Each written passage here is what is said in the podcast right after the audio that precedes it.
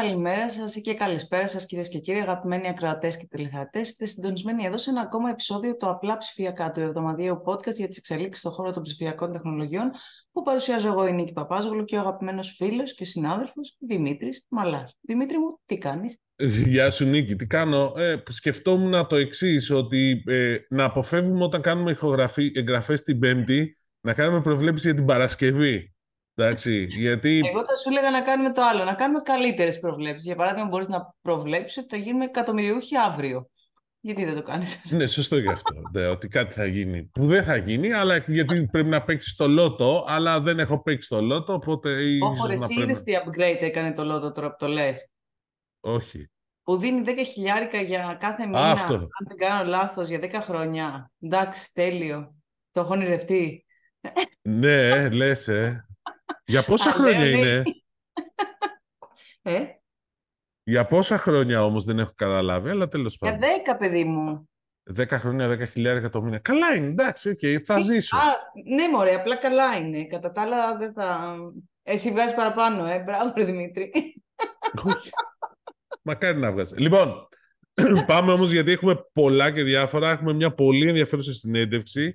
Έχουμε να πούμε και Πολλά. Έχει, έχει θέματα. Έχει θέματα σήμερα πρέπει να συζητήσουμε. Λοιπόν, ε, λοιπόν κάτσε να βάλω μέσα τον καλεσμένο μας για, αυτή την, ε, για αυτό το επεισόδιο που είναι ο Σοκράτης ο Πλούσας ε, ο οποίος είναι κάτσε να συνδεθεί ο Σοκράτης ο οποίος είναι ο ιδρυτής και διευθύνων σύμβουλος της Fund for All η οποία... Γεια σου Σοκράτη. Γεια σας, καλημέρα, καλημέρα. Λοιπόν, ε, ο οποίος ο Σοκράτης με τη Fund for All έχει κάνει μια πολύ ενδιαφέρουσα ιστορία. Θα μας τα πει. Ασχολείται με, πολύ, με θέματα τα οποία είναι hot που θα λέγαμε. Δηλαδή, ε, θέματα όπως είναι το outsourcing to development, όπως είναι το embedded finance, δηλαδή όλα αυτά που συζητάμε τόσο καιρό, Νίκη, εδώ ο Σοκράτης έχει να μας πει πράγματα πάνω σε αυτό. Λοιπόν... Καλώς ήρθες Σοκράτη και με χαρά να σε ακούσουμε γιατί έχουμε πολλές απορίες για όλα αυτά. Ναι, λοιπόν. Ωραία, εντάξει. Είμαστε καλοί στις απαντήσεις. εντάξει. λοιπόν, για πες μας λοιπόν, ας ξεκινήσουμε από αυτό. Πες μας λίγο για τη Fun for All. Τι η εταιρεία είναι και πώς κινείται στην αγορά των ψηφιακών τεχνολογιών. Ωραία, η Fund for All ε, ε, είναι μια εταιρεία η οποία είναι καταρχάς technology development. Αυτή είναι η βασική δουλειά μας. Ε, ασχολούμαστε μόνο με το fintech ε, και τα financial services γενικά. Δηλαδή, έχουμε, είμαστε πολύ έτσι, κάθετοι καθώς αφορά το χώρο στον οποίο κινούμαστε. Ό,τι κάνουμε και δεν κάνουμε θέλουμε να το καταλαβαίνουμε, να το ξέρουμε. Ε, δημιουργήθηκε στην ουσία, τυπικά δημιουργήθηκε στο τέλος του 2020. Ε, ουσιαστικά ξεκίνησε να δουλεύει στο τέλος του 2022, λανσάραμε το Φεβρουάριο του 2023 στην ουσία. Δηλαδή είμαστε στην 8 μήνες που θα έλεγα ότι είμαστε ουσιαστικά active. Ε, έχουμε βγει έξω στην αγορά, κάνουμε πράγματα, τρέχουμε. Πιο πριν κάναμε πραγματάκια, αλλά πιο μικρά και λίγο έτσι πιο μαζεμένα. Από την αρχή του έτους ξεκινήσαμε να, να πουλάμε κατά κάποιο τρόπο τις υπηρεσίες μας. Στην ουσία έχουμε, έχουμε δύο βασικά pillars, δύο συν ένα θα έλεγα, αλλά τα, τα δύο είναι τα, στο αντικείμενο της σημερινής μας κουβέντας. Το πρώτο κομμάτι είναι το, το team augmentation. Δημήτρη, λιγάκι έτσι έχω μια αναφυλαξία με τη λέξη outsourcing. Ε, με ποια έννοια ότι εμείς είμαστε... Δεν, δεν νοικιάζουμε κόσμο με την έννοια ότι τον μπαρκάρουμε σε μια θέση κάπου να κάνει ό,τι του λένε. Ε, επί της ουσίας ε, έχουμε πρόσβαση σε πολύ καλούς μηχανικούς στην Ελλάδα και στο εξωτερικό, τους οποίους πράγματι τους ε, στέλνουμε, δηλαδή εμείς κάνουμε όλο το administration, τους προσλαμβάνουμε δικοί μας άνθρωποι αλλά πράγματι ε, συνεργάζονται άμεσα με κυρίως τράπεζες ή ε, ε, μεγάλους advisors αυτή τη στιγμή, δηλαδή Big Four. Βασικά αυτοί οι δύο είναι το, το είδος των πελατών, να το πω έτσι, που ε, συνεργαζόμαστε σε συγκεκριμένη υπηρεσία. Αλλά εμείς με αυτούς τους ανθρώπους είναι, ε, έχουμε σχέση, πώς να το πω, καθημερινότητας, δηλαδή έχουμε μια συνεχή επικοινωνία, ε, τους δίνουμε και άλλα benefits, έξω δηλαδή από αυτά τα οποία αν θες συμβατικά έχουμε σχέση με τις τράπεζες και βέβαια μας ενδιαφέρει να τους εκπαιδεύουμε και κυρίως βέβαια να μαζεύουν μια γνώση μέσα από όλες αυτές τις θέσεις τις οποίες θεωρούμε ότι θα είναι, μπορεί να είναι πάρα πολύ χρήσιμη και για μας. Άρα ε, είμαστε, προσπαθούμε να το κάνουμε λίγο παραπάνω. Εμείς το Team Augmentation το θεωρούμε λύση και όχι λύση ανάγκης, αλλά το θεωρούμε κάτι το οποίο είναι σημαντικό για τους πελάτες μας για να μεγαλώσουν τη δουλειά τους πιο γρήγορα και πιο αποδοτικά. Το δεύτερο κομμάτι είναι το αμυγός project management. Δηλαδή μας ζητάει μια εταιρεία να κάνουμε κάτι, το παίρνουμε και το κάνουμε. Έτσι, το δίνουμε μετά έτοιμο και το κάνουμε maintain κτλ. Ε, παραδείγματα τέτοια είναι, είχαμε ας πούμε, από, από τους πρώτους μας πελάτες και μια από τις αφορμές που δημιουργηθήκαμε ήταν η τράπεζα Πυραιός μας είχε ζητήσει μια πλατφόρμα για μια συγκεκριμένη έτσι, δανειοδοτική διαδικασία, τη φτιάξαμε, τη δώσαμε και τώρα την κάνουμε maintain. Μάλιστα είδαμε ότι έχει ενδιαφέρον να αλλάξουμε την τεχνολογία της και την ξαναφτιάξαμε από την αρχή, γιατί είδαμε ότι υπάρχει μια προοπτική. Ε, υπήρχε μια αγγλική εταιρεία η οποία ήταν payments, τους κάναμε όλο το front-end, ωραία, θαυμάσια, τώρα το τρέχουν, έχουν το front-end το δικό μας. Ε, τώρα κάνουμε ένα EMI στην Αγγλία, δηλαδή ένα Electronic Money Institution, ε, τρέχουμε μία σειρά, δηλαδή εκτός από το core, από το core κομμάτι, από το core banking που το, τους βρήκαμε μια εταιρεία συνεργάτη μας με τους οποίους το κάνουμε μαζί, όλα τα υπόλοιπα τα κάνουμε εμείς, δηλαδή το front-end, το mobile application, όλα τα integrations με τα τρίτα μέρη κτλ. Όλα αυτά τα κάνουμε εμείς. Άρα αυτά τα δύο είναι τα βασικά μας πύλας. Γενικά η προσέγγιση μας είναι οποιοδήποτε ασχολείται με το fintech, οποιοδήποτε ασχολείται με το fintech και επιμένω στο γενικά οποιοδήποτε ασχολείται με το fintech, εμείς είμαστε εδώ πέρα να του δώσουμε οποιαδήποτε υπηρεσία θα τον βοηθήσει να το κάνει αποδοτικότερα, ταχύτερα και βέβαια πιο πετυχημένα, έτσι, μακροχρόνια κτλ. Άρα κάνουμε και advisory λίγο. Οκ. Ε, από ό,τι κατάλαβα, δεν περιορίζεστε εντός ελληνικών συνόρων. Η έδρα είναι εδώ, έτσι; Η έδρα είναι απολύτως εδώ και θα μείνει για πάντα εδώ. Είμαστε εδώ. Μην το λες, μην, μην, μην υπόσχεσαι τέτοια πράγματα. Μην δεσμεύεσαι για το η έδρα θα είναι πάντα εδώ. Δεν ξέρεις ποτέ τι γίνεται. Κοιτάξτε, άμα γίνουμε τόσο μεγάλοι και πάμε στο Nasdaq, ας πούμε, και σας μιλάμε τέτοια ώρα μόλις ξυπνάμε, από ή γυρνάμε από το βραδινό μας γλέντια στη Νέα Υόρκη, εντάξει, ωραία θα είναι. Τότε θα το σου πω, έχεις δίκιο. πάτε στο Nasdaq θα είναι να μας μιλάτε, γιατί τα έχουμε δει και αυτά. Όχι ρε Νίκη, τόσα χρόνια φίλοι με τον Δημήτρη δεν μπορεί. Θα, μια καλημέρα θα τη λέμε. Αλλά το, το, το θέμα είναι ότι γενικά η προσέγγιση μας, Δημήτρη, είναι ότι επειδή εγώ έχω, είχα εταιρεία στην Αγγλία, έτσι, και είχα active εταιρεία, δηλαδή πήγαινα, ερχόμουν, θέλω να σου πω, ήμουν εκεί, έκανα. Δεν βρίσκω πολλούς λόγους. Δηλαδή, αν, με ρωτήσεις έτσι σε άλλη συζήτηση, ε, τι νόημα έχει να αφήσεις, άμα δεν έχεις πραγματικά τους πελάτες σου όλους εκεί, ε, να έχεις μια πραγματική σχέση με όλα, με όλα τα, τα, τα supporting services εκεί και τα λοιπά, δεν έχεις κανένα λόγο. Τώρα να αφήσεις για να γλιτώσεις τώρα φορολογίες και τα λοιπά, αυτά τα θεωρώ λίγο, ε, ειδικά στα μικρά μεγέθη, τα θεωρώ λίγο ανόητα. Για να ρωτήσω ως γνήσια startup με 8, 9, όχι 11, τι λέω, ε, μήνες ζωής που λέμε γιατί έχουμε Νοέμβριο, αν έχετε λάβει κάποια χρηματοδότηση ή αν είναι στα πλάνα σας, κάτι τέτοιο. Λοιπόν, χρηματοδότηση private δεν έχουμε, δεν έχουμε λάβει. Ε, έχουμε λάβει ε, δύο μικρά grants από το, από το Elevate Greece, όντας ο startup και τα λοιπά, τα εκμεταλλευτήκαμε όπως όλοι δηλαδή για να καλύψουμε κάποια έξοδα. Ε, εμείς δεν είμαστε, έχουμε την ιδιαιτερότητα, Νίκη, ότι δεν είμαστε ένα αμυγό startup σαν και αυτά που βλέπεις να πάνε σε ένα VC. Δηλαδή δεν είμαστε τόσο VC-friendly. Με ποια έννοια, ότι σε αυτή τη φάση την οποία είμαστε, εμείς δίνουμε υπηρεσίες σε τρίτους, ότι μπορούμε να έχουμε μεγάλο scalability έχουμε και μπορούμε να έχουμε ακόμα μεγαλύτερο και ήδη έχουμε και μπορούμε να το αποδείξουμε και να το συζητήσουμε και με νούμερα δηλαδή. Αλλά δεν είμαστε αυτό που λένε ακριβώς startup friendly, ξέρεις, που θα έχουμε το 50.000 ε, users και το application, το οποίο ξέρω εγώ θα το δείξουμε και στο Instagram και τα δεν, δεν, είμαστε, δεν είμαστε αυτό το πράγμα. Και δεν είμαστε όχι επειδή αυτοί είναι οι πελάτες μας, δηλαδή τους αγαπάμε και τους θέλουμε. Δεν είμαστε αυτό.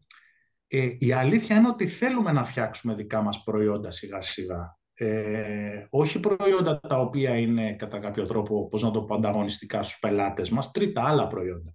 Mm. Ήδη έχουμε μπει στη διαδικασία και έχουμε φτιάξει μια πλατφόρμα, έχουμε ξεκινήσει να φτιάχνουμε μια πλατφόρμα, ε, η οποία μάλιστα πρόσφατα γίναμε αποδεκτή και πήραμε ένα grant από το RRF, από το Ταμείο Ανάκαμψης, Άρα αυτό είναι ένα project to be. Η γενική μας λογική είναι ότι αφού έχουμε πρόσβαση σε γνώση και σε χέρια, γιατί να μην τα χρησιμοποιήσουμε και για δικά μας πράγματα. Έτσι. Αυτή δεν, δεν είναι κάτι έξυπνο. Αυτά από μόνα τους, ίσως υπό συνθήκες θα μπορούσε να γίνει ένα spin-out και να γίνει VC. Εμείς είμαστε μια εταιρεία η οποία θα μεγαλώσουμε με λίγο πιο πολυθεσμικά κεφάλαια. Θα πάρουμε κάποια στιγμή ε, private κεφάλαια, αυτό είναι σίγουρο, σίγουρο με την έννοια το ότι ε, προσδοκούμε, έτσι, μπορεί του χρόνου να μην υπάρχουμε, αλλά λέμε τώρα ότι ε, φαίνεται αυτή τη στιγμή ότι πάμε καλά ώστε του χρόνου να περάσουμε το εκατομμύριο τζίρο το 24, μπορεί και 1,5 και να είμαστε πια σε ένα αριθμό που αρχίζουμε και μεγαλώνουμε σοβαρά. Άρα θα διεκδικήσουμε ιδιωτικά κεφάλαια ε, και στο, στο, σε μια δεύτερη φάση ε, είμαστε από τις εταιρείες αυτές που συνήθως, στην Ελλάδα δηλαδή και όλος, όλοι οι αντίστοιχοι με εμάς κάποια στιγμή έχουν φτάσει είτε στην εναλλακτική αγορά ή κάτι τέτοιο. Μακρινά πράγματα, αλλά δεν πειράζει, τα λέμε για να θυμόμαστε ότι τα είπαμε. ε, με ιντρίκαρες να ρωτήσω τι πλατφόρμα είναι αυτή τώρα όμως. Κοίταξε, αυτή η πλατφόρμα είναι στην ουσία είναι για, για πολύ μικρές επιχειρήσεις. Δηλαδή το βασικό μας σενάριο είναι οι πολύ μικρές επιχειρήσεις, δηλαδή μέχρι 9 άτομα. Άρα αυτό που θέλουμε να κάνουμε είναι ότι θέλουμε να τους φτιάξουμε ένα μικρό, μια μικρή πλατφόρμα στην οποία θα μπορούν να τρέχουν όλοι τους την, όλη τους την επιχείρηση ε, μέσα από, από αυτό το, την κινητή εφαρμογή, να το πω έτσι. Είναι μια πλατφόρμα αυτό, αλλά θα την έλεγα ότι επί της ουσίας, ναι. στο, στο, αν θες τη χρήση της, είναι μια κινητή εφαρμογή. Άρα το, το ζητούμενό μας, η επιτυχία μας είναι όταν ξυπνάει ο, ένας μικρός επιχειρηματίας ή πολύ μικρός επιχειρηματίας, το πρώτο πράγμα που κάνει είναι να, να ανοίγει το κινητό του και να βλέπει τι έχει να κάνει μέσα στην ημέρα, τι έχει να πληρώσει, τι έχει να λάβει, τι marketing θα κάνει, ποιος άνθρωπος θα μείνει στο πόστο του, τι δηλαδή οτιδήποτε μπορεί να έχει να κάνει μια πολύ μικρή επιχείρηση η οποία συνήθως εντάξει δεν είναι στα ραντάρ των περισσότερων εταιριών και όχι Δεν είναι στο των περισσότερων εταιριών, αποτελεί όμως την πλειονότητα των επιχειρήσεων ε, στη χώρα. Ε. Εντάξει, δεν είναι και πολύ καλό αυτό, Νίκη. Δηλαδή, Όχι, πολύ καλό δεν είναι, αλλά έχετε μεγάλο πελατολόγιο, σίγουρα. Ναι, ένας... ναι, ναι, σας... κοιτάξτε, προσπαθώ να εντριγκάρω την κουβέντα με ποια έννοια, ότι πράγματι είναι ένα πολύ μεγάλο πελατολόγιο. Δηλαδή, εμείς έχουμε αυτή τη στιγμή addressable target market, είναι περίπου 250.000 εταιρείες, είναι πολλές και είναι και περισσότερες οι 09, αλλά τις 250 μπορούμε ας πούμε, να, να τους κάνουμε πράγματα. Αλλά σκέψου τώρα ότι ε, αυτοί, αυτές οι εταιρείες, ξέρεις, στην ουσία, οι περισσότεροι είναι, δεν είναι digital literate, έτσι, δηλαδή έχουν μια δυσκολία, άρα πρέπει όλα αυτά να είναι πάρα πολύ απλοποιημένα κτλ. Ένα κομμάτι είναι αυτό. Και ένα δεύτερο κομμάτι βέβαια είναι ότι εμάς αυτό που μας ενδιαφέρει είναι να, να τους δείξουμε κατά κάποιο τρόπο και το δρόμο ότι μέσα από το μέγεθος, άρα συγχωνευτούν, να συνεπάρξουν, να συνεργαστούν, να κάνουν. Μπορούν να γίνουν πιο πολλά πράγματα. Είναι μέσα στα scopes της πλατφόρμας. Και με ποιο τρόπο, ε, εντάξει, ας έχουμε και εμείς ένα secret sauce, ας πούμε, να το βγάλουμε στην ώρα του. Ε, είχα σημειώσει να σε ρωτήσουμε τα σημαντικότερα projects που είχατε κάνει, αλλά τα πιο πριν. Οπότε θέλω να σε ρωτήσω κάτι διαφορετικό για να αλλάξω λίγο Για πες.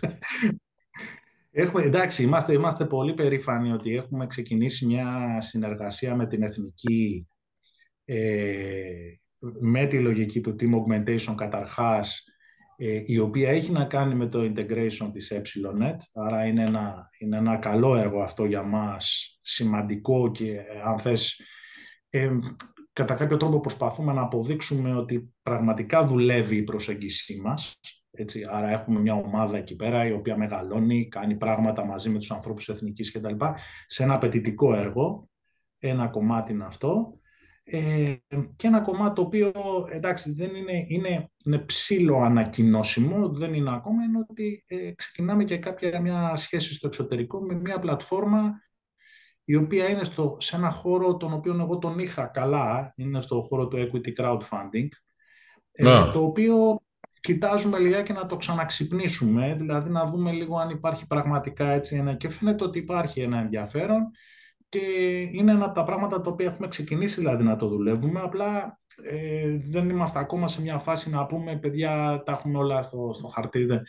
Και βέβαια είναι και πολύ φιλόδοξο αυτό το EMI που, να κάνουμε, που πάμε να κάνουμε στο Λονδίνο, γιατί είναι το κάνουμε όλο έτσι. Δηλαδή είμαστε project managers για όλο. Είναι αυτή τη στιγμή, θα το τρέξουμε από, από zero base, ας πούμε. Οπότε, ε, είναι, έχει, έχει ενδιαφέρον αυτό, να το πω έτσι και ως learning και ως κάτι το οποίο ξέρεις, μεγαλώνει και τα, έχει σημασία αυτό.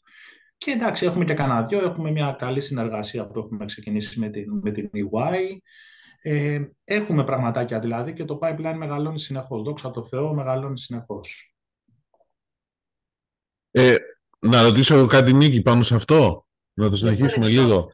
Ναι, ε, επειδή λοιπόν λες όλα αυτά, πόσα, πόσους εργαζόμενους έχετε; Ή δεν έχετε; Εδώ είναι.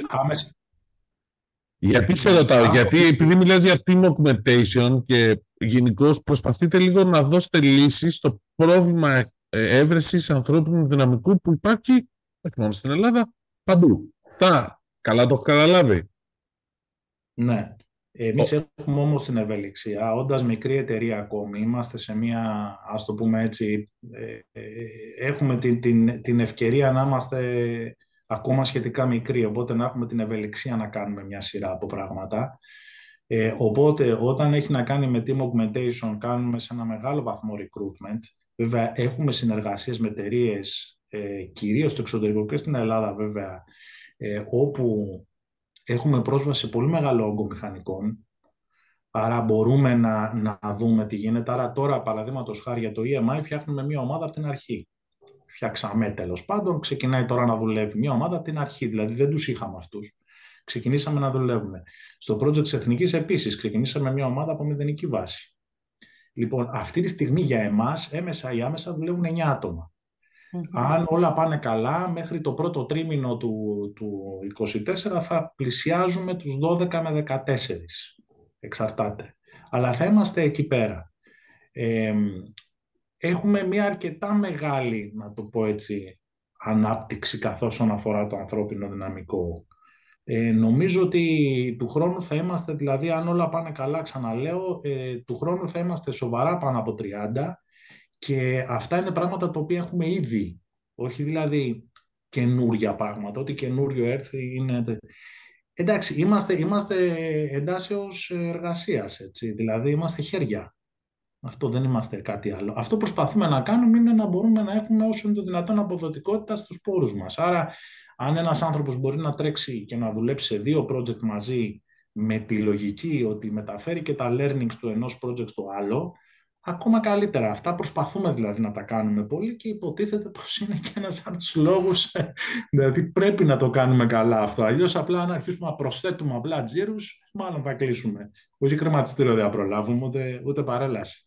Ε, εντάξει, όχι, απλώς το λέω γιατί ξέρεις, όλο αυτό το θέμα με την έλλειψη ανθρώπινου δυναμικού είναι, έχει πολύ μεγάλη συζήτηση και ξέρεις, αναζητούμε και όλοι λύσεις. Γι' αυτό σε ερώτησα πιο πολύ. Εντάξει. Κοίτα, Δημήτρη, είναι, εντάξει, προφανώς είναι το, το hot topic, έτσι. Θεωρώ ότι θα γίνει πολύ χειρότερο. Δηλαδή, αν τώρα είμαστε σε δύσκολη κατάσταση, θεωρώ ότι τα πράγματα θα είναι πολύ, πολύ χειρότερα και στο σύντομο μέλλον. Άμεσα. δηλαδή, ο τρόπος με τον οποίο ε, εξελίσσονται αυτή τη στιγμή οι τεχνολογίες πάει πάρα πολύ πιο γρήγορα από τον τρόπο με τον οποίο, από, το, συγγνώμη, από, το, από, τον, ε, τον, από την απόκριση και του πανεπιστημίου, έτσι, του πανεπιστημίου, του εκπαιδευτικού συστήματος, αλλά και της κοινωνίας της ίδιας. Mm. Δηλαδή δεν ξέρω, το, στον κύκλο σας μιλάτε, έτσι. Άμα καμιά φορά, εγώ όταν πηγαίνω και λέω, ας πούμε, ρε παιδί μου, εγώ έχω ένα senior μηχανικό και του δίνω 7.000 το μήνα, ε, πέφτουν από την καρέκλα. Ε, δεν, το, δεν, το, δεν το ακούνε, πώς να σου το πω, λένε άντρε, με βλακίες. Το εννοώ. Ε, ε, αυτό το πράγμα λοιπόν νομίζω ότι αυτός ο ρυθμός, η διαφορά του ρυθμού, δηλαδή λέγαμε μέχρι τώρα η τεχνολογία πάει πιο γρήγορα από την κοινωνία, πια αρχίζει αυτό, αυτό το gap αντί να μικραίνει, μεγαλώνει.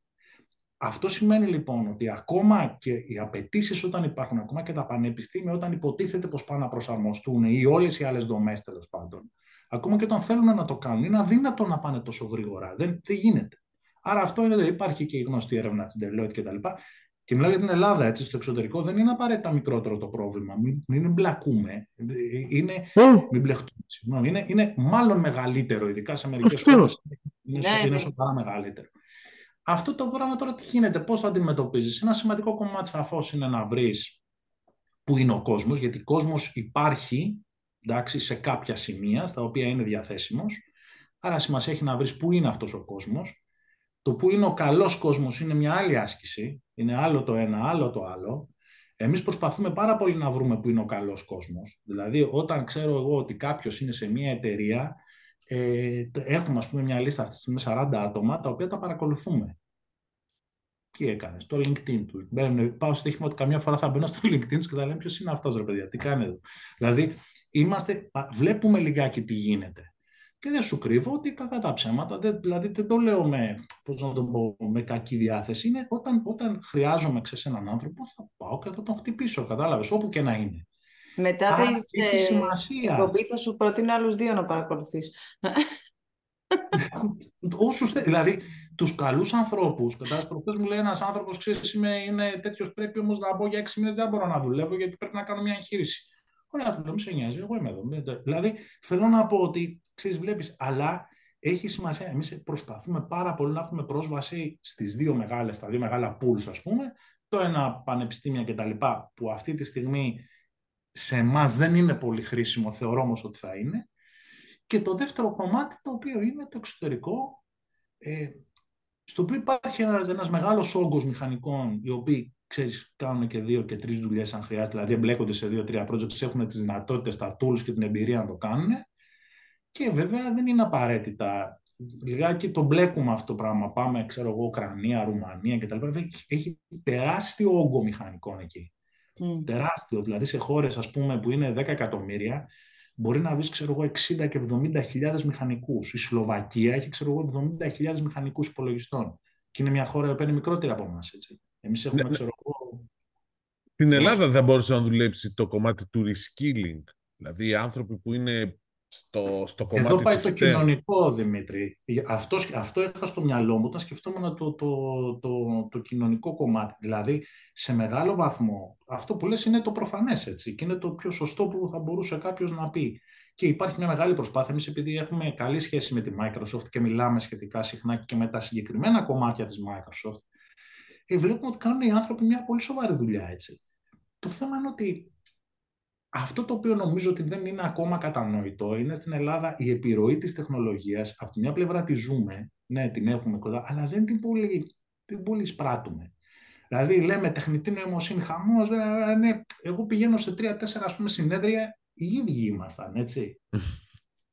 Εντάξει, δηλαδή, πας ξέρω εγώ, λες robotics και αυτοματισμοί και τέτοια και τα λοιπά. Πας και πάλι πάνω κάτω κάμια διακοσαριά άτομα ασχολούνται, κατάλαβες. Δηλαδή, αυτό δεν έχει διοχετευτεί η πραγματική ανάγκη και κυρίως η ευκαιρία δεν έχει διοχετευτεί σε όλο τον ιστό. Τι γίνεται λοιπόν, όμως λέει ότι... Είπες ε, λέξη κλειδί, ε, τεχνητή νοημοσύνη. Η τεχνητή νοημοσύνη σε αυτό το πρόβλημα του εργατικού δυναμικού, του ανθρώπινου δυναμικού, βοηθάει, μπορεί να βοηθήσει. Θα σου πω, μπορεί να βοηθήσει ε, αντικαθιστώντας τον άνθρωπο αν έβαζα εδώ τελεία, θα αρχίζαν τα βρυσίδια. ναι, ναι, ακριβώς αυτό. Να σου πω όμως τι εννοώ. Ναι, εδώ είναι ένα από τα λίγα πράγματα με τα οποία συμφωνώ με τον Elon Musk, ας πούμε. γιατί γενικά τους έχει τρελαθεί. γιατί και εδώ μπορεί να αρχίσουν τα βρυσίδια. ναι, ναι, γι' αυτό σου λέω. έχει τρελαθεί λίγο και γενικά δεν το πολύ. Έχω αρχίσει λιγάκι να τον παρακολουθώ από την ανάποδη. Βέβαια κάνει ωραία, ωραία ιστορία με το X, έτσι. Έχω μεγάλο ενδιαφέρον να δω πού θα καταλήξει αυτό. Ε, εγώ δεν θέλω να σου πω τη γνώμη μου. Ούτε εμένα. Ναι, άστο, πάμε, πάμε. η περιέργεια είναι καλή, βοηθάει την εξέλιξη. Ε, αυτό που θέλω να πω είναι το εξής ότι σε αυτό το πράγμα το οποίο συμφωνώ είναι ότι χρειαζόμαστε πάρα πολλούς έξυπνους ανθρώπους. Πάρα πολλούς. Πάρα πολλούς. Δηλαδή, χρειαζόμαστε τα επόμενα χρόνια, όχι στην Ελλάδα, στον κόσμο, όλο πάρα πολλούς έξυπνους ανθρώπους. Τόσους πολλούς έξυπνους ανθρώπους είναι λίγο δύσκολο να βγάλουμε. Δεν το έχουμε κάνει στο παρελθόν. Οπότε η τεχνητή νοημοσύνη θα έρθει να καλύψει ένα κομμάτι αυτό, το οποίο είναι το low involvement. Δηλαδή εκεί πέρα που αν θες ένα πολύ operating level, μιλάω τώρα στις υπηρεσίες, έτσι. Είναι άλλη η κουβέντα τι γίνεται για τα υπόλοιπα. Μιλάμε τώρα αμυγός στις υπηρεσίες. Εκεί λοιπόν θα, θα καλύψει ένα κομμάτι και θα καλύψει ένα μέρος της δουλειάς Δηλαδή, το low code, ας πούμε, ή το, ή το, όλο αυτό το, το, γράφει το, το chat GPT, δεν πειράζει. Δεν είναι κακό. Ας το γράψει, δηλαδή ας το, ας το δώσει έτοιμο, δεν πειράζει, κάνεις κάτι καλύτερο. Δηλαδή έχουμε τόσα πολλά πράγματα να κάνουμε που δεν, έχω κανένα, δεν, δεν έχουμε κανένα πρόβλημα με την τεχνητή νοημοσύνη. Ξέρεις, δεν, δεν, δεν πειράζει καθόλου. Εκεί που θα αρχίσει. Εντάξει, νομίζω ότι για την τεχνητή νοημοσύνη δεν έχουμε δει τίποτα. Είναι αστείο να συζητάμε αυτή τη στιγμή.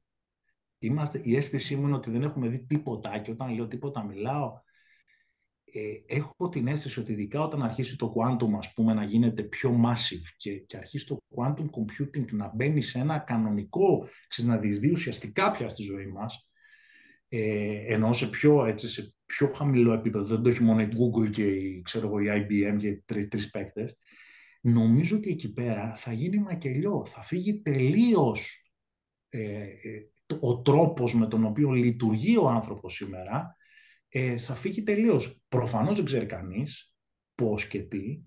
Και γι' αυτό νομίζω τρομάζει πάρα πολύ τον κόσμο. Γιατί το quantum είναι ένα πράγμα το οποίο είναι πιο προβληματικό στην αντίληψή του από την τεχνητή νοημοσύνη. Έτσι. Είναι, είναι πιο προβληματικό γιατί είναι Σίγουρα. ταχύτητες αδιανόητες, τι οποίες δεν τις έχουμε συλλάβει. Δεν, δεν ξέρουμε ακόμα, ας πούμε, μέχρι πού φτάνει αυτό το πράγμα. Εκεί νομίζω ότι είναι ένα τζιζ. Εκεί είναι ένα δύσκολο. Να αλλάξω θέμα. Embedded Finance, επειδή ασχολείστε, επειδή έλεγες ότι είστε στο κομμάτι του FinTech και το Embedded Finance αρχίζει να παίζει. Δώσε μας λίγο τι γίνεται στην Ελλάδα. Και πέραν και ορισμό το Embedded Finance, σύμφωνα με τη δική σου άποψη. Και το Embedded Finance, εντάξει, δεν θα χρησιμοποιήσω δική μου άποψη, θα πω τι λέει το βιβλίο, ότι στην ουσία είναι χρηματοοικονομικές υπηρεσίες για μη χρηματοοικονομικούς οργανισμούς. Εντάξει, άρα αυτό το οποίο λέγανε κάθε εταιρεία, είπανε κάποια στιγμή ότι κάθε εταιρεία μπορεί να είναι μια fintech, ε, η κάθε εταιρεία μπορεί να κάνει τραπεζική, όπως είπε λίγο πιο ευρέως ο, ο Bill Gates πριν από, από λίγα χρόνια, χωρίς να είναι τράπεζα, προφανώς. Ε, νομίζω ότι αυτό, αυτό, είναι, αυτό είναι αμυγός το embedded, το embedded finance. Πέρε μας ένα παράδειγμα για να γίνει πιο κατανοητό. Και θα σου πω ένα παράδειγμα το οποίο υπάρχει χρόνια στη ζωή μας, ο Κοτσόβολος με τα δάνειά του. Να τις δώσουμε τα δάνεια. Δεν Και hot topic. Είναι, είναι σε πολλά επίπεδα hot topic, γιατί άλλαξε και πλατφόρμα τώρα. Θέλω να, το πω, θέλω να πω ότι το έκανε κανονικό embedded finance, ενώ μέχρι τώρα ήταν λίγο εξελόφυλλα. Το έχουν μετατρέψει σε κανονικό, έχουν πάρει core banking και τα λοιπά. Θέλω να πω ότι οι άνθρωποι, και ο Κοτσόβολος δεν ήταν πολύ μπροστά σε αυτά τα πράγματα, πολλά χρόνια, οι Dixons δηλαδή, πολλά χρόνια. Στην ουσία λοιπόν, εδώ πέρα τι γίνεται. Έχει, έχεις το εξής, έχεις εταιρείες, οι οποίες είναι πολλές εταιρείες, οι οποίες έχουν πάρα πολλούς ανθρώπους, οι οποίοι έχουν πάρα πολλά δεδομένα, πολλούς πελάτες. Τέλκο, utilities, retail και πάρα πολλούς πελάτες, πάρα πολλά δεδομένα που κάνουν πάρα πολλά πράγματα μέσα σε αυτές τις εταιρείες. Εντάξει. Οι, οι, οι, οι, οι αδειοδοτημένοι οργανισμοί, όπως είναι οι τράπεζες, όπως είναι τα ιδρύματα πληρωμών κτλ., δεν έχουν πρόσβαση σε αυτή την πληροφορία. Δεν, δεν την έχουν, δεν, δεν μπορούν. Θα μπορούσαν να την έχουν μέρος αυτής με κάποιο τρόπο, αλλά σίγουρα όχι όλοι. Ε, αυτό το πράγμα λοιπόν και για τους δύο, δηλαδή σύμπραξη αυτών των δύο, είναι θησαυρός. Ε, επειδή αυτοί οι δύο δεν μπορούν να μιλήσουν μεταξύ τους έτσι από μόνοι τους, μπαίνει και η Fund for All στη μέση και τους βοηθάει να μιλήσουν. Αυτό είναι το, δηλαδή τους φτιάχνει τις μηχανές για να μιλήσουν. Αυτό είναι επί της ουσίας και αυτό θέλουμε να κάνουμε εμείς. Αν με ρωτάς τι από όλα θέλω να κάνουμε, αυτό είναι. Νομίζω ότι είναι, είναι μια τεράστια αγορά. Αυτή τη στιγμή έχει ξεπεράσει τα 250 δις παγκοσμίως. Αυτό περιμέναμε ότι θα γίνει το 24, έχει γίνει ήδη από το 23. Φαίνεται ότι μέχρι το 30 μιλάνε για ένα 3, αλλά είναι δεδομένο ότι ε, θα το ξεπεράσει πολύ πιο πριν. Ε, έχει την ιδιαιτερότητα αυτή, αυτή η αγορά έχει την ιδιαιτερότητα ότι και εδώ νομίζω ότι είναι και το, και το, και το, πώς το, λένε, και το χρυσό της σκοπότηρο, έτσι που λέμε, ότι πραγματικά μπορείς να δημιουργήσεις πολλά καινούρια μοντέλα, καινούρια πράγματα, δηλαδή η εμπειρία του χρήστη πια στο retail, στο οποίο να είναι τελείως διαφορετική. Και, αλλά και οι υποδομές από πίσω να είναι τελείως διαφορετικές. Εδώ αρχίζουν η τεχνητή νοημοσύνη, η μηχανική μάθηση, οι αυτοματισμοί, αρχίζουν να έχουν ένα, ένα πολλαπλασιαστή, ο οποίος πια είναι τεράστιος. Άρα έχεις λοιπόν ένα κανονικό use case. Έτσι. Ε, το embedded finance για μένα είναι, το, είναι, το, είναι πραγματικά holy grail. Δηλαδή πιστεύω ότι θα γίνει τεράστιο. τεράστιο. Και στην Ελλάδα. Γιατί όχι να τι έχει η Ελλάδα. Μια χαρά είναι. Όχι, τα κάνει αυτά. Δεν... Κοίταξε, εγώ, ας πούμε, ο τρόπος με τον οποίο λειτουργούσε, λέω τώρα για την Κοτσόβολος, γιατί η Κοτσόβολος, απλά τι κάνανε. ήταν, είναι άγαρμπος ο τρόπος με τον οποίο συνεργάζονται οι, οι, οι εταιρείες με τις τράπεζες. Είναι άγαρμπος. Αν αυτό το πράγμα γίνει πιο σωστά, θα, θα καταλάβεις ότι embedded finance ήδη έχουμε, έτσι. Απλά, αν γίνει πιο σωστά και κυρίως δημιουργήσει καινούργια πράγματα, εκεί πέρα είναι που, που αλλά γίνεται αυτή τη στιγμή άγαρμα. Δηλαδή, τι κάνεις, λέει ο άλλος, ας πούμε, πηγαίνω να πάρω ένα κινητό, ξέρω εγώ, και περιμένω την ώρα που κάθομαι και πέρα, πόσες δόσεις, ναι, μισό λεπτό να πάρουμε δάνεια από την τράπεζα. Ναι, θα σας απαντήσω μεθαύριο. Και περιμένεις, ας πούμε, πήγαμε τώρα πρόσφατα σε μια μεγάλη αλυσίδα για την κόρη μου για να πάρει δάνειο, για να πάρει, πώς το λένε, έπιπλα. Ε, και δάνειο δεν της δώσανε. Ε, και περιμέναμε τρεις μέρες.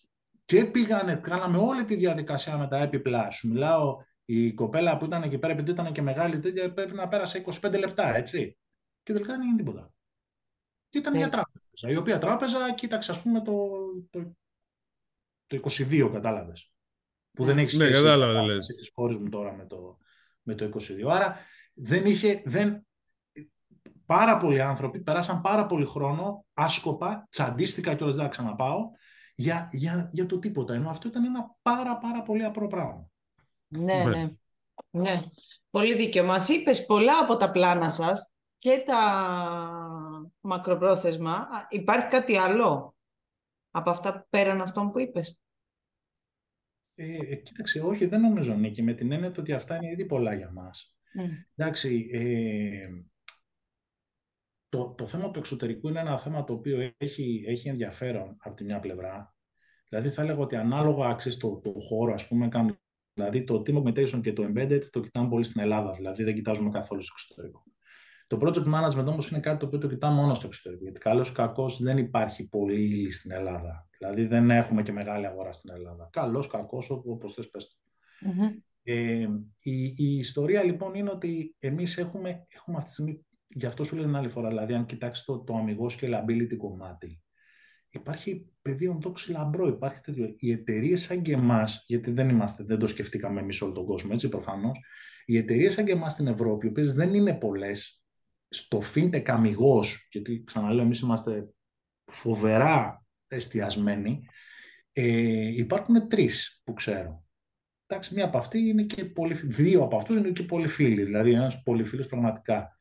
Λοιπόν, αυτοί οι άνθρωποι είναι εταιρείες οι οποίες είναι 35-40 εκατομμύρια ήδη, είναι 5-6 χρόνια στην αγορά, όχι παραπάνω, 35-40 εκατομμύρια ήδη, κάνουν business όλο τον κόσμο και μπορούν και προχωράνε. Δηλαδή, αν μπορούσαν, θα κάναν παραπάνω. Ο άλλος δεν μπορούσε γιατί είχε 700 μηχανικούς και δεν του φτάνανε. Δεν, δεν, δεν μπορούσε να μεγαλώσει. Δηλαδή, είναι και αυτό το θέμα, ότι πρέπει μπορεί να μεγαλώσει ένα σημείο. Άρα, θέλω να σου πω ότι υπάρχει πάρα πολύ ύλη εκεί έξω. Άρα και εμείς μπορούμε να μεγαλώσουμε πάρα πολύ. Εξαρτάται πόσο καλοί και ικανοί είμαστε, έτσι. Αυτό θα κρυθεί. Δεν, αυτή τη στιγμή δεν... Αλλά υπάρχει χώρος, να το πω έτσι. Υπάρχουν πράγματα να γίνουν. Για να το κλείσουμε, ε, δώσε μας λίγο μια, τη δική σου άποψη για το ελληνικό οικοσύστημα της καινοτομίας και ειδικά για το χώρο του FinTech. Και είσαι από τους παλιούς που ασχολούνται με αυτό το κομμάτι. Γι' αυτό θέλω να μας πεις λίγο το, τη δική ναι. σου άποψη. Από το, από το 9 και από το 11 πάρα πολύ. Ξέρω ότι λέω από τους παλιούς, ε, απλώς ναι, από, από το 11 πολύ έτσι ε, δραστήρια και από το 13 στο FinTech, σε ευρωπαϊκό επίπεδο. Είναι άλλη ιστορία. Το FinTech είναι άλλη ιστορία όλα τα υπόλοιπα. Το, το, γενικότερα το, το οικοσύστημα της καινοτομίας στην Ελλάδα νομίζω ότι πια μια χαρά είμαστε. Περάσαμε τρία μεγάλα waves. Ήταν ένα με τις πρώτες εταιρείες, με τη Viva, τη Helix, τη, την Globo, τη Velti, όλους. Mm. Τώρα λες την τη δεκαετία του, των, των 2000, 2000 όχι το 2010. Όχι, όχι. Το λέω γιατί πολλοί κόσμος μπερδεύεται και νομίζω το πρώτο, το πρώτο κύμα είναι το TaxiBit. Που δεν είναι το πρώτο κύμα, είναι το δεύτερο στην πραγματικότητα. Είναι το, είναι το δεύτερο και μάλιστα mm. υπό συνθήκες θα έλεγα ότι είναι και το 2,5. Έτσι. Ναι, Αλλά ξέρω το βλέπω. Ε, ναι, σίγουρα π.χ. παραδείγματος χάρη εταιρείες όπως είναι η Upstream, όπως ήταν η Helix του, Γιώργου του Κοτσογιαννόπουλου, η Viva προφανώς, ο Χάρης, φοβερή δουλειά. Ε, αυτές ήταν οι πρώτες, ήταν το πρώτο wave. Γίναν πραγματάκια με αυτές, καλά και κακά. Η Velti και η Globo θα μπορούσαν να ήταν πολύ καλύτερες ιστορίες. Δεν ξέρω τι έγινε εκεί και δεν με ενδιαφέρει, αλλά θέλω να πω ότι ήταν ιστορίες οι οποίες είχαν case. Με την έννοια το ότι είχαμε ένα πρώτο Πρώτο οι Inaccess που πρόσφατα, ας πούμε, ε, όχι πρόσφατα, έχει εξαγοραστεί, αλλά και πρόσφατα είδα τα παιδιά τα οποία έχουν κάνει, κάναν φοβερή δουλειά. Μετά υπάρχει το δεύτερο wave το οποίο πήγε καλά, δηλαδή τα taxi beats και όλα τα αντίστοιχα. Ήταν το πρώτο Jeremy.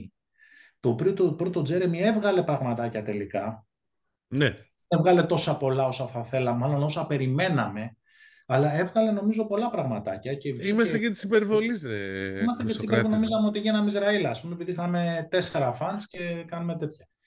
Ε, και μετά βέβαια έχει δημιουργηθεί τώρα, δημιουργήθηκε ένα τρίτο κύμα πιο μετά, το οποίο είναι ε, πολύ δυναμικό και νομίζω ότι θα έχει πια exits ε, πιο μεγάλα κτλ. Εντάξει, βλέπουμε πια πολύ και σε συγκεκριμένους χώρους όπως είναι τώρα και βλέπουμε βέβαια και VC, τουλάχιστον τρία VC αυτή τη στιγμή, τα οποία είναι πραγματικά σε διεθνές επίπεδο πάρα πολύ δυνατά. Έτσι. Δηλαδή τρία, τρία VC, τα οποία τουλάχιστον καθώς με αφορά από την εικόνα, μιλάω για τα, για τα innovation VC, έτσι, όχι για τα μεγάλα, τα οποία είναι, κατά τη γνώμη μου, είναι σε ευρωπαϊκό επίπεδο πάρα πολύ δυνατά. Έτσι. Και θεωρώ ότι μπορούν να κάνουν και κάνουν πολύ ωραία πράγματα.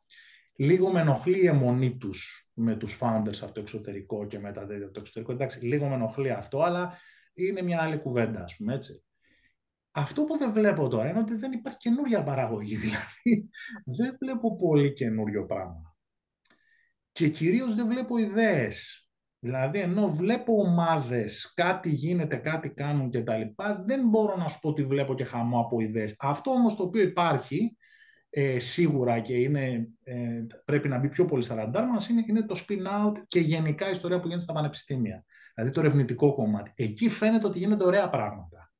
Και πολλά πράγματα και γίνονται και στα πανεπιστήμια, γίνονται στο Δημόκριτο, γίνονται στο ΕΚΕΤΑ, γίνονται, γίνονται πράγματα εκεί.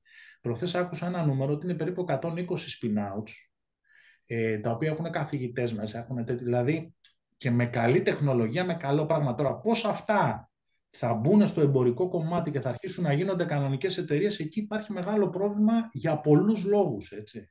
Δεν είναι. Ε, τώρα, ε, στο fintech είμαστε λίγο πιο μίζεροι. Λίγο, λίγο Ως Ελλάδα λέμε τώρα, ε. Τι λες; Ως Ελλάδα, Ελλάδα στα startups, ναι. Ως Ελλάδα, ναι. Μα περιέργως ως Ελλάδα, γιατί εμείς είχαμε κατεστραμμένες τράπεζες.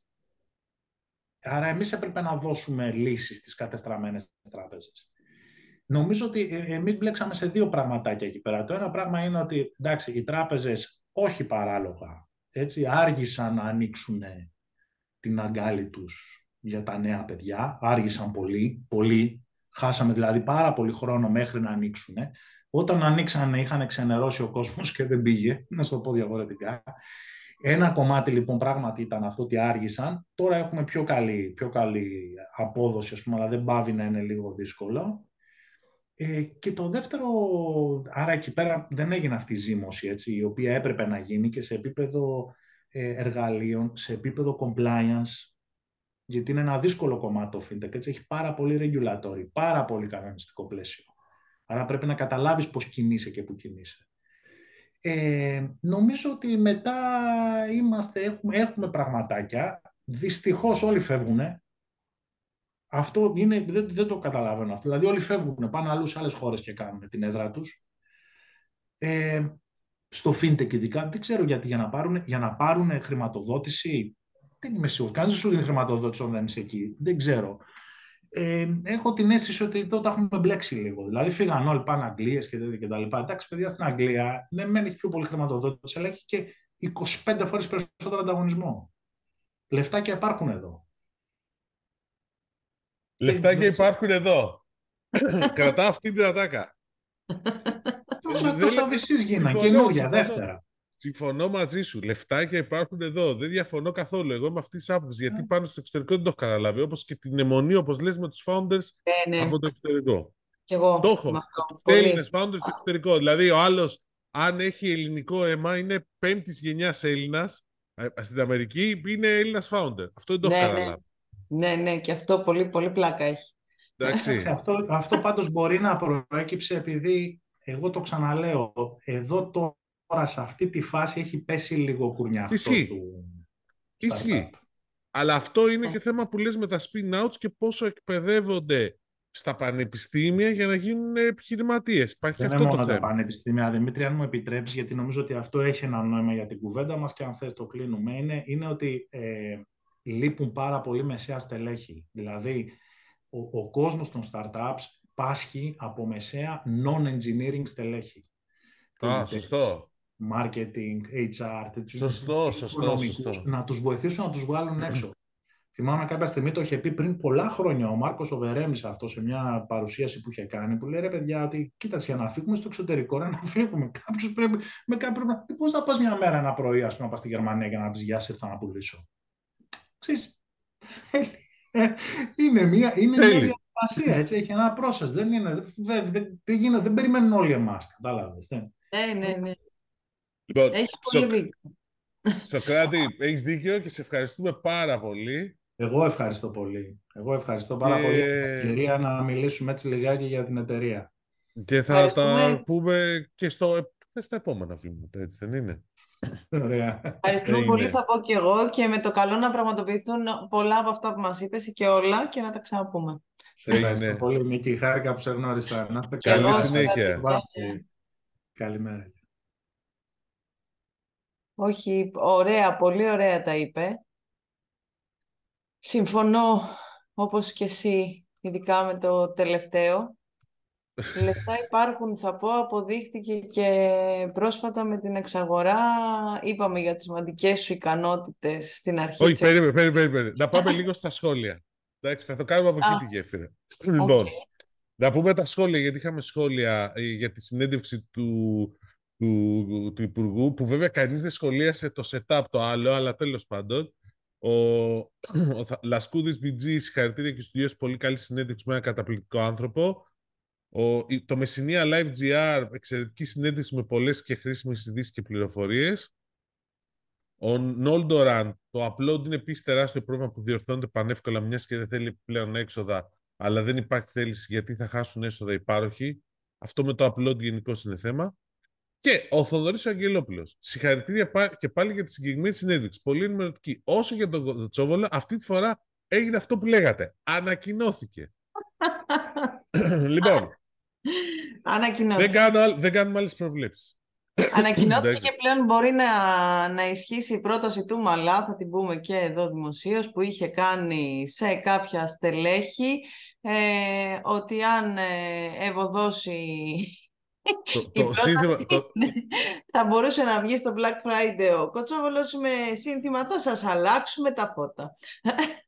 Για να είμαι ειλικρινής, πάντως από αυτό που έχει βγάλει τώρα από εμένα δεν μου αρέσει το σλογάν του. Νομίζω ότι ήταν καλύτερο αυτό. Αλλά τι ήταν, τι είναι τώρα, δεν θυμάμαι. Έχει βγάλει το τουμπανέιρο, όπως το λέει, δεν ξέρω, εμένα, δεν, δεν, δεν με ελκύει, τι να σου πω. Άλλες φορές του, του Κοτσόβολου... Ναι, λοιπόν, ε, κοίτα, πρόσεξε το, γιατί Πες για τον deal τώρα. Τι, τι να πω για τον deal; Ναι. Γιατί εντάξει, νομίζω ότι έχουμε αυτή... Δεν είπαμε ότι έγινε. Ναι, εμείς το προλάβαμε, ναι, δεν, δεν προλάβαμε. Δηλαδή, 9.30 ώρα το πρωί ήρθε η ανακοίνωση, 10 ώρα βγήκε το podcast. Δηλαδή, δεν είχαμε προλάβει ούτε υπήρχε ενημέρωση ότι έχει κλείσει. Και δεν είχε δηλαδή ούτε καν παρασκήνιο. Δεν υπήρχε. Όλοι λέγανε ότι. Είναι πες για τον deal. Τον deal, λοιπόν. Ε, 200 εκατομμύρια ευρώ η επιχειρηματική αξία που βάσει του τιμήματος, το τίμημα, το, το, το ρευστό που θα πάρει η Κάρις είναι 179 εκατομμύρια ευρώ. Τώρα, η ΔΕΗ σε αυτό το ποσό περιλαμβάνονται και τα μιακά διαθέσιμα που θα έχει Κοτσόβολος όταν τελειώσει η ιστορία γιατί χρειάζονται εκκρίσεις από τις ρυθμιστικές αρχές Επιτροπή Ανταγωνισμού Ευρωπαϊκή Επιτροπή τη Γενική Συνέλευση των Μετόχων της ΚΑΡΙΣ που είναι 21 Νοεμβρίου, αν θυμάμαι καλά. Λοιπόν, ε, άρα το ποσό που μπορεί να δώσει δεν είναι λιγότερο, γιατί τα μιακά διαθέσιμα στο τέλος του προηγούμενου οικονομικού έτους ήταν 80 εκατομμύρια, 80 κάτι. Ε, η ΔΕΗ δηλώνει ότι έχει συνέργειες 100 εκατομμυρίων ευρώ, άρα κάποιος θα μπορούσε να το πει τραβηγμένο από τα μαλλιά ότι δεν πληρώνει και τίποτα, αλλά εντάξει τώρα είναι τραβηγμένο από τα ναι. μαλλιά τα δικά ναι, μου που ναι. δεν έχω. Λοιπόν, αλλά γενικώς είναι ένα deal το οποίο θα αρχίσουμε να βλέπουμε τι γίνεται μέσα στο 24. θα δημιουργήσει σίγουρα ένα ντόμινο εξελίξεων, εγώ πιστεύω, και στους, στον υπόλοιπο ανταγωνισμό τόσο στη χώρα της, παραγωγής, της των υπηρεσιών ενέργειας όσο και στο retail των προϊόντων τεχνολογίας.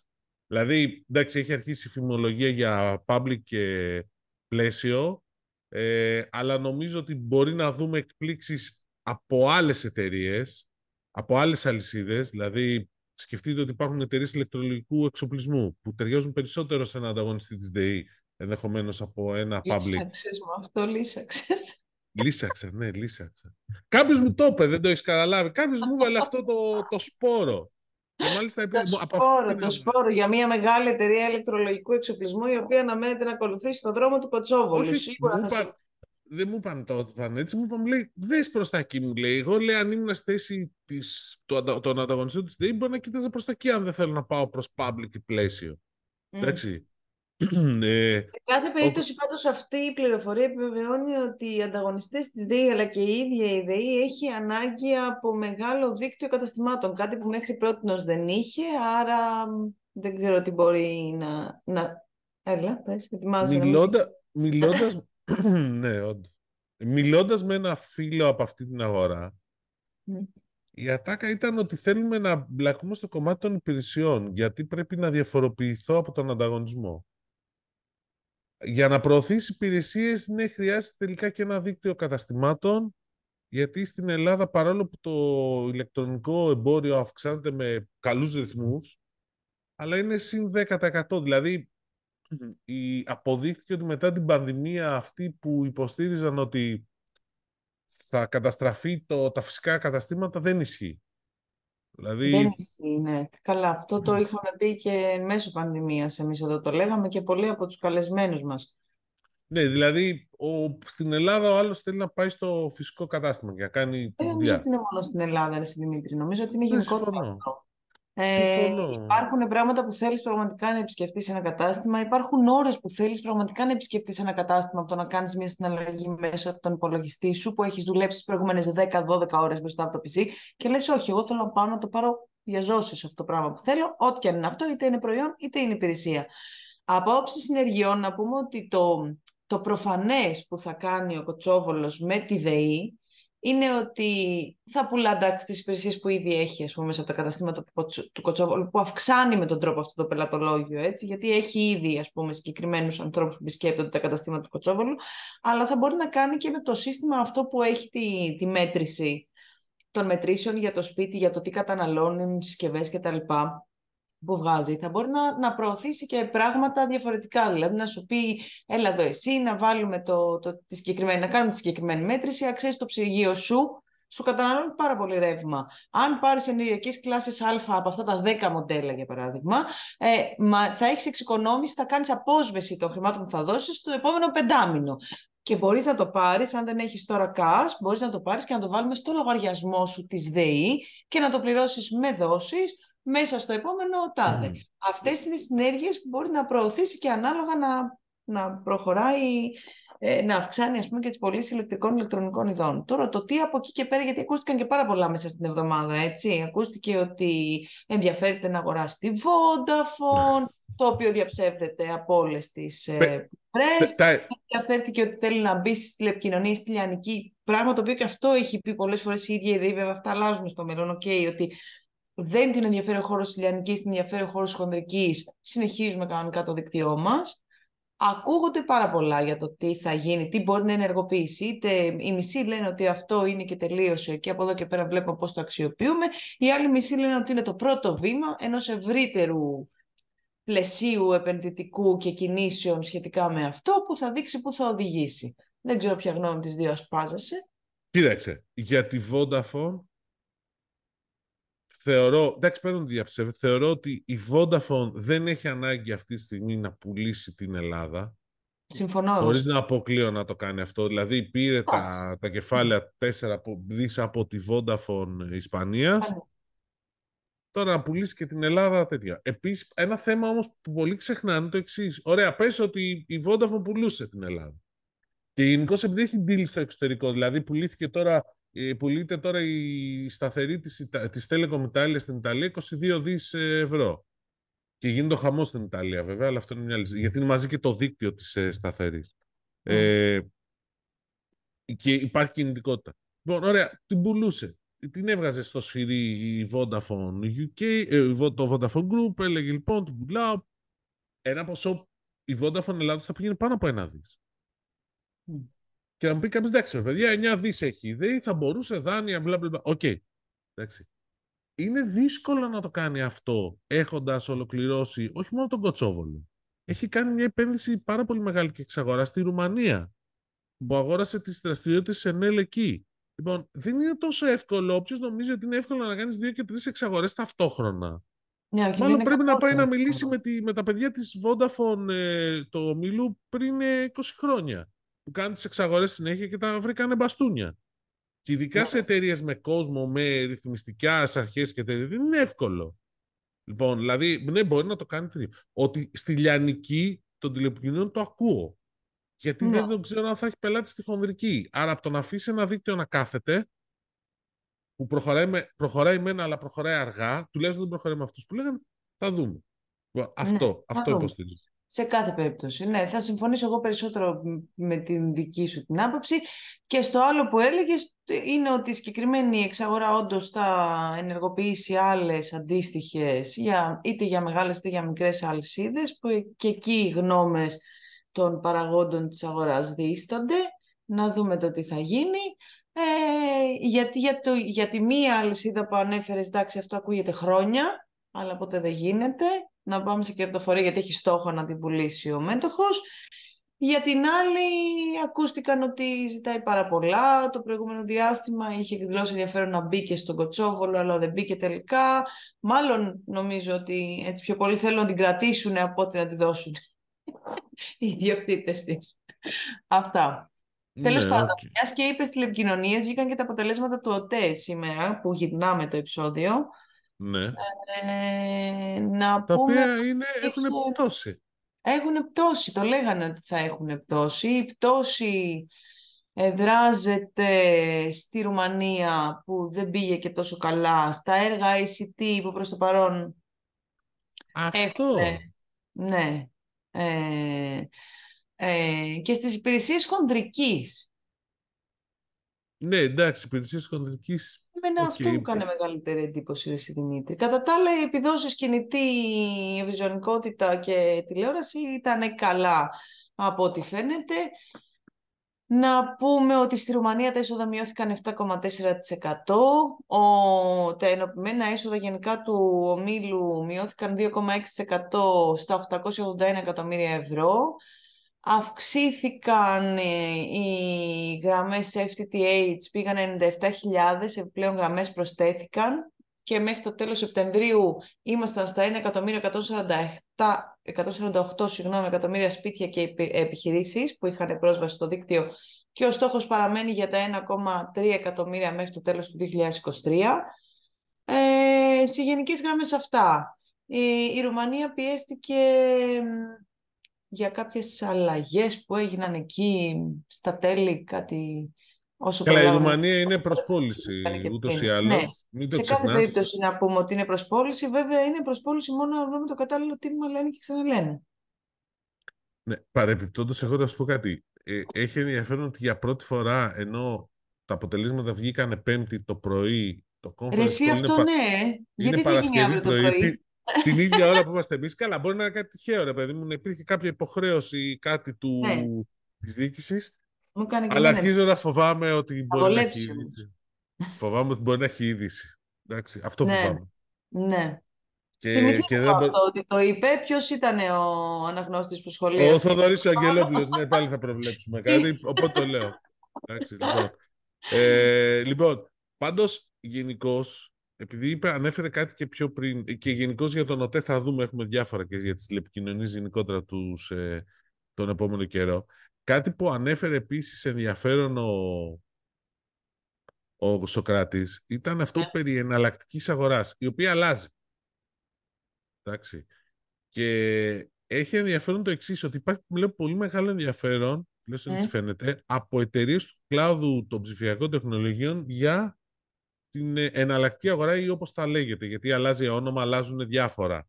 Εντάξει, τώρα θα μου πει κάποιος ήσουν εκεί πέρα, δηλαδή όσοι έχουν, παρακολουθούν σε social media, ε, γιατί έκανα εγώ ένα, είχε μια ημερίδα την περασμένη εβδομάδα, όχι την περασμένη εβδομάδα, την περασμένη Τρίτη, εσπερίδα για τα 15 χρόνια της, ε, της Χώρο, Εσπερίδα. εναλλακτική- Ε, Όχι, δεν τα χωρί εσπερίδα. Εσπερίδα είναι απόγευμα, είναι η μερίδα είναι το πρωί. Εγώ έτσι το ξέρω. Εντάξει. Λοιπόν, η μερίδα, άμα θέλεις η μερίδα.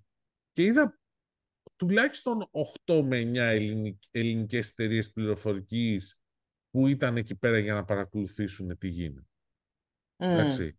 Και αρκετές από αυτές να δηλώνουν ότι το συζητάμε, είμαστε έτοιμες κτλ. Δηλαδή, είδα τη Lancome, είδα την Amplas, είδα την Generation Y, είδα την Ergoman, είδα την Prisma Electronics, είδα τη Software, είδα τη Revival, είδα την Office Line και μπορεί να μου ξέφυγε και κάποιος. Ε; Την BY είδες. Την BY είδα. Τις ξέχασα δηλαδή, δεν τις σημείωσα κιόλας. Δηλαδή, ξέρεις αυτό. Λοιπόν, θέλω να σου πω δηλαδή ότι υπάρχει ενδιαφέρον. Υπάρχει ενδιαφέρον. Κοίταξε να δεις, πολλοί από αυτούς το έχουν ήδη δηλώσει, ας πούμε, ότι έχουν κάποια σχέδια, όπως μας το είπε τώρα ο Σοκράτης, ρε παιδί μου, ότι έχω βάλει ναι. ένα στόχο να φτάσω μέχρι εκεί και όταν αυτό το στόχο τον πιάσω, μετά δεν μου μένει κάτι άλλο, να ρωτήσω έξτρα αυτό να μπούμε στο ναι, ναι, όχι, περίμενε. Ο Σοκράτης και αρκετοί σαν τον Σοκράτη είναι όμως στο πολύ μέλλον. Εδώ σου συζητάω ότι κάποιοι δηλώνανε άμεσα. Ναι, είναι στο πολύ μέλλον ο Σοκράτης. Έχω φάκελο. Έχει εταιρεία το 2023. Εγώ σε αυτούς που αναφέρομαι που λέω ότι το έχουν πει στο παρελθόν, έχουν ναι. πει στο παρελθόν πριν δύο χρόνια, ας πούμε, ότι θα τους ενδιέφερε το ΧΑ και στο βάθος ΧΑ. Ναι, Οπότε, ναι, τώρα έρχεται το πλήρωμα του χρόνου σιγά σιγά και μην ξεχνάμε ότι ο κλάδος ε, πάει στα ύψη όλο το τελευταίο διάστημα. Άρα πάνε καλά, ρε παιδί μου, οι εταιρείες τεχνολογίας. Εντάξει, ναι, OK. Okay. Πιάνουν στόχους. Κινούνται παραπάνω από τους στόχους.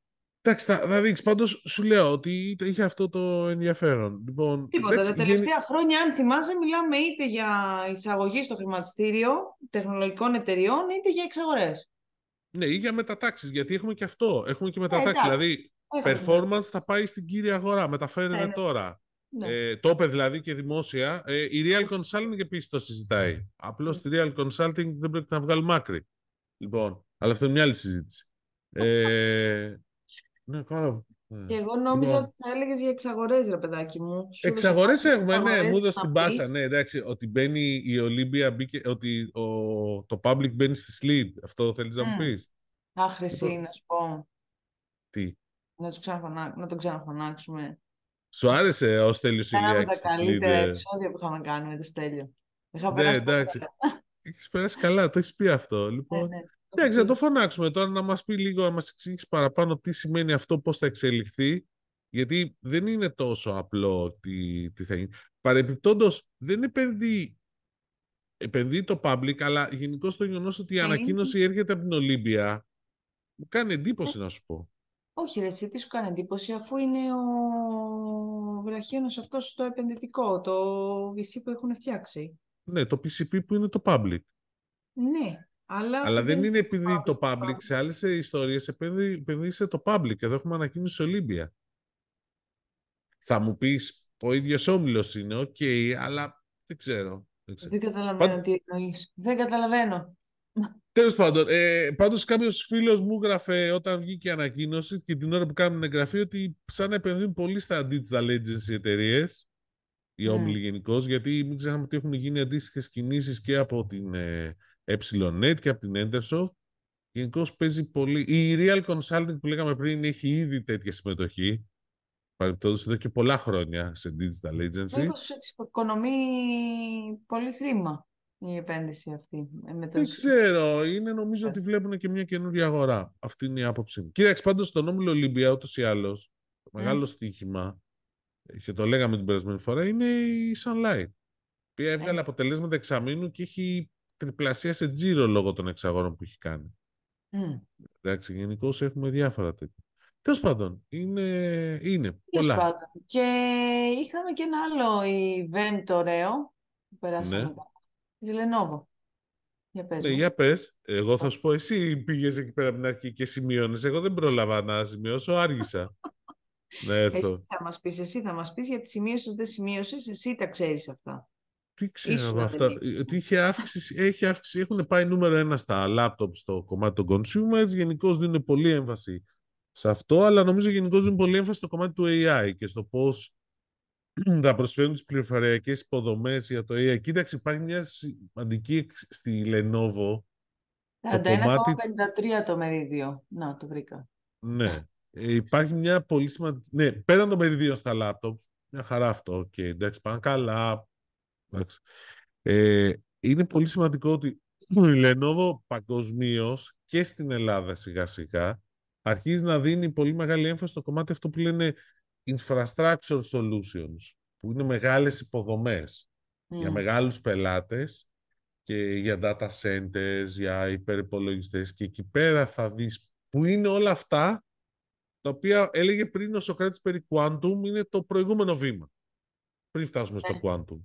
Εντάξει, το οποίο θέλει, παίζει πολύ εκεί πέρα το AI και ουσιαστικά χρειάζεται το AI τέτοιες υποδομές για να λειτουργήσει σωστά, για να αξιοποιηθούν τα δεδομένα. Δηλαδή μην ξεχνάμε ότι αυτή τη στιγμή κάποιος μας έλεγε στο περιθώριο της Lenovo ότι είναι πάρα, πάρα, πάρα πολύ μικρό το ποσοστό των δεδομένων που αξιοποιούνται από τις εταιρείες. Οπότε έχουμε πολύ δρόμο μπροστά μας. Έχουμε πολύ δρόμο μπροστά μας. Εγώ να σου πω ότι από τη συγκεκριμένη παρουσίαση και ε, ε, το event και τις λύσεις και τα λοιπά που παρουσιάστηκαν μου έκανε και η εντύπωση, η έμφαση που δώσανε όχι στο cloud για τα data. Ήταν πολύ... Ναι, ότι κοίταξε το cloud... Πάρα πολύ συχνά έχουμε πάθει μια φρενίτιδα αυτή που λέγαμε με το cloud και μετά με τα data και μετά με τα AI, η οποία μένει στα λόγια μένα, αλλά ξέρεις, θέλω να σου πω. Ίσως η ε... που προχώρησε να ήταν αυτή με το cloud. Μου έκανε όμως, ε, είχε το ενδιαφέρον. Ναι, cloud μιλάγανε. Απλώς η λογική τους είναι ότι δεν είναι απαραίτητο το cloud που θα βάλεις τα δεδομένα σου να είναι public cloud. Ναι. Δηλαδή Microsoft Azure, Google Cloud, AWS. Ναι. Μπορεί να είναι και private. Δηλαδή ναι. να στείλει μικρά data centers εσωτερικά με cloud λογικές. Θεωρούσαν ότι είναι απαραίτητο το private cloud για συγκεκριμένες λύσεις. Αυτό κατάλαβα. Κοίταξε, όλες οι μεγάλες εταιρείες, δηλαδή και η Lenovo και η HP και η Hewlett Packard Enterprise και η Dell, οι μεγάλοι δηλαδή παίχτες στο κομμάτι των servers και το εξοπλισμό για data centers, μιλάνε εδώ και πολλά χρόνια για hybrid cloud υποδομές. Δηλαδή ότι πολλές εταιρείες, πολλοί, οι μεγάλοι οργανισμοί, δεν μιλάμε τώρα για μια επιχείρηση μικρή με 10, 20, 30 άτομα, εντάξει, αυτή θα πάει στο cloud. Θα προτιμούσα να έχουν μια λύση η οποία να είναι και public cloud, δηλαδή έχω κάποια, συνεργάζομαι με την AWS ας πούμε, αλλά έχω και μια υποδομή δικιά μου, που είναι όμως με cloud αρχιτεκτονική. Αυτό. Δεν ακολουθούν το παλιό μοντέλο που έχουν δικές τους legacy ε, υποδομές. Είναι cloud η αρχιτεκτονική. Υπό την έννοια το πώς είναι στημένο και ότι μπορεί ο εργαζόμενος σε αυτήν την επιχείρηση να έχει πρόσβαση στο private cloud της εταιρείας από οπουδήποτε και αν είναι. Κάπως έτσι. Παίζει δηλαδή μια ναι. τέτοια ιστορία για πολύ... Εντάξει, τώρα δεν ξέρω στην Ελλάδα κατά πόσο αυτό θα μπορούσε, αλλά υπάρχουν τέτοιες λογικές και αυτό που λένε είναι δύο και τρεις υποδομές να έχεις, όχι μόνο μία για να έχεις redundancy, που είναι πολύ σημαντικό. Λοιπόν, αυτά. αυτά. Έχουμε κάτι άλλο; Δεν έχουμε κάτι Αυτά. Νομίζω ότι πήγαν πολύ. Λοιπόν. Ευχαριστούμε που επιλέξατε εμάς για την τεχνολογική ενημέρωσή σας, παιδιά. Να έχετε ένα όμορφο Σάββατο-Κύριακο. Ελπίζουμε να διατηρηθεί καλός ο καιρός για λίγο ακόμα. Ναι, γιατί την ώρα που κάνουμε εγγραφή έχει εδώ στην Αθήνα ε, συννεφιά. Θα δείξει τι θα γίνει. Εντάξει, συννεφιά λοιπόν. είναι κρύο να μην έχει Δημήτρη μου και βροχή. Εντάξει, κρύο κάποια στιγμή θα κάνει. Δηλαδή και αυτό έχει γίνει Δεν κάνει κρύο στην Ελλάδα. Κρύο δεν έκανε δεν ποτέ. Δεν έκανε κρύο. Λοιπόν, Περιμένουμε τα σχόλιά σας, προτάσεις και τα λοιπά στα social media. Σε ευχαριστούμε πολύ. Καλή συνέχεια. Καλή συνέχεια. Γεια.